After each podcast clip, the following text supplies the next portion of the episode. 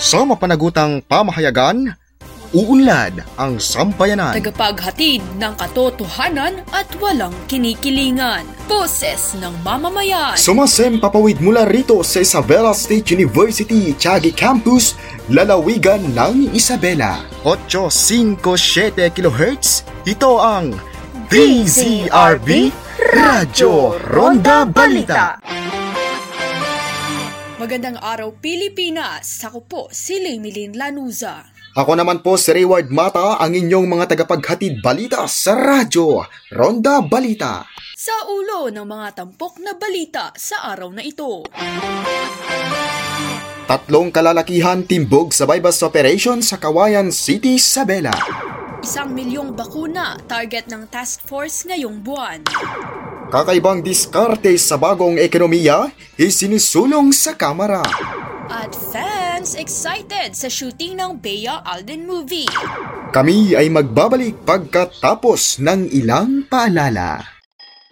Mare, narinig mo na ba yung chika tungkol sa bakuna? Sa wakas, may sagot na tayo sa virus na kumakalat. Magpapabakuna ka ba? Naku, hindi. Nakakatakot ang bakuna na iyan. Baka matulad sa Dengvaxia na pumatay ng madaming mamamayan.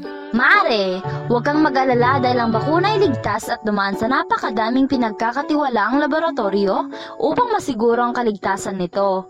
Magbibigay ito sa atin ng proteksyon laban sa virus. Kaya mare, magtiwala sa bakuna ng gobyerno upang maiwasan ang naturang virus. Sundin ang patakaran ng gobyerno upang maiwasan ang naturang virus. Mabuhay ng malusog, payapa at masaya kasama ang pamilya. Isang paalala mula sa himpilang ito. Tatlong kalalakihan na huli sa isang bypass operation sa Kawayan City, Sabela. Lemilin Lanusa para sa mga detalye. Nahaharap sa kastong paglabag sa Republic Act 9165 at 10591 o Comprehensive Dangerous Drug Act of 2002 at Firearms and Ammunition Regulation Act ang tatlong kalalakihan sa bypass operation na isinagawa ng PNP PDEA sa isang hotel sa Kawayan City, Isabela nitong ika-26 ng Pebrero taong kasalukuyan. Kinilala na sina Macario Alejo, 53 anyos, residente ng Bustamante, Luna, Isabela. Francis Nil Donato, 36 anyos, residente ng Kuling Sentro, Cabatuan, Isabela. At Johnny Respicio, 51 anyos at residente ng Saranay, Cabatuan, Isabela ang mga nasabing suspect. Limilin Lanuza para sa Radyo Ronda Balita.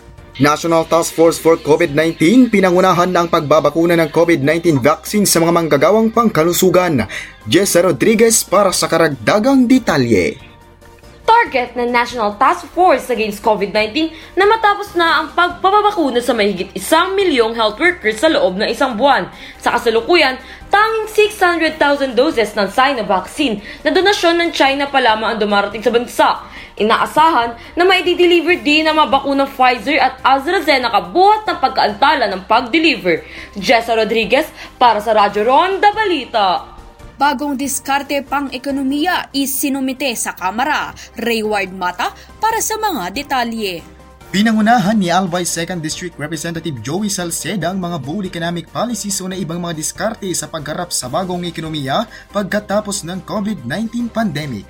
Ayon kay Salceda, isang ekonomista at chairman ng House Ways and Means Committee, nilalayo ng nasabing akbangin na maiwasan ang tinatawag na pugiske na pagbangon kung saan umunlad ang nakapag-aral habang ang karaniwang mga manggagawa ay nanatiling nakabaon sa kahirapan. Rayward Mata para sa Radyo Ronda Balita. At tambalang Bea Alden para sa kanilang upcoming movie. Hinihintay na ng kanilang mga fans. Narito si Mary Joy Sugitan para sa mga karagdagang detalye. Hindi totoong nakalock and shooting na sina Bea Alonzo at Alden Richards. Pero marami na talagang naghihintay kung kailan sila matutuloy. May pasubali pa rin kasi kung matutuloy na nga sila sa middle of March ng shoot ng A Moment to Remember na ipoproduce ng Viva Films at GMA Network. Mary J. Sugitan para sa Radyo Ronda Balita.